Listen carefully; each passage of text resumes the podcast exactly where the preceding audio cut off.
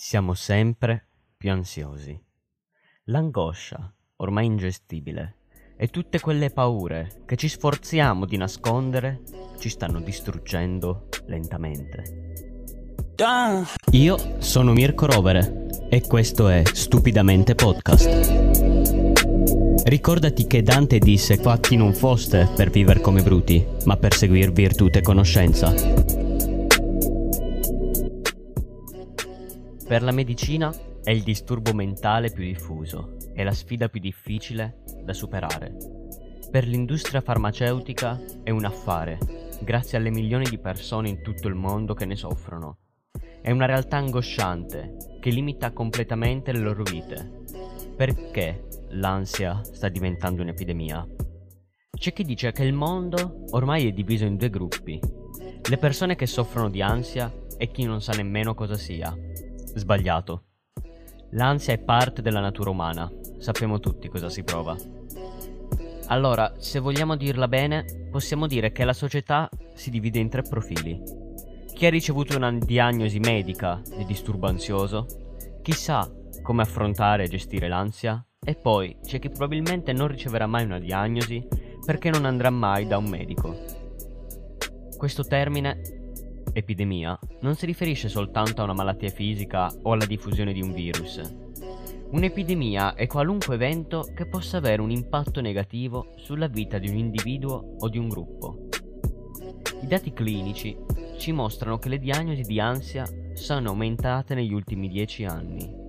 Almeno in Europa il 33% della popolazione soffre di un disturbo d'ansia, come il disturbo di panico con o senza agorafobia disturbo d'ansia generalizzata, sociale, da separazione, fobie specifiche e si va avanti per ore. D'altra parte, il tasso di prevalenza è in molti casi cronico. Negli ultimi anni è stato però osservato che gli anziani riescono ad affrontare meglio questa condizione psicologica. La popolazione più giovane è invece la più vulnerabile. Come si spiega?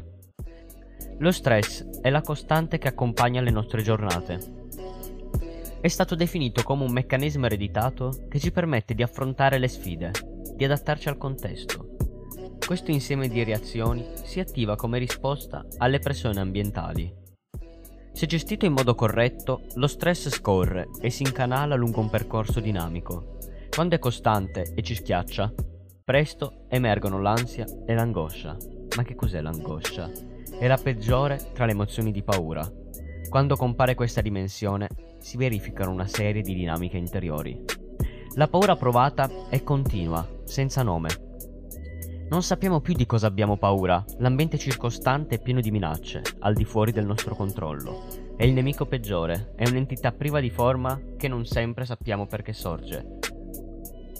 Se l'ansia è un'epidemia, la solitudine è un'altra epidemia, con peggiori caratteristiche. I nostri anziani soffrono sempre di più l'isolamento. Questa è una sfida che dovrebbe essere affrontata socialmente, ma c'è un altro segmento di popolazione che accusa il peso della solitudine, i giovani. Il podcast che hai ascoltato fa parte del network di podcast di Mirko Rovere. Se vuoi scoprire gli altri podcast, vai sul sito in descrizione.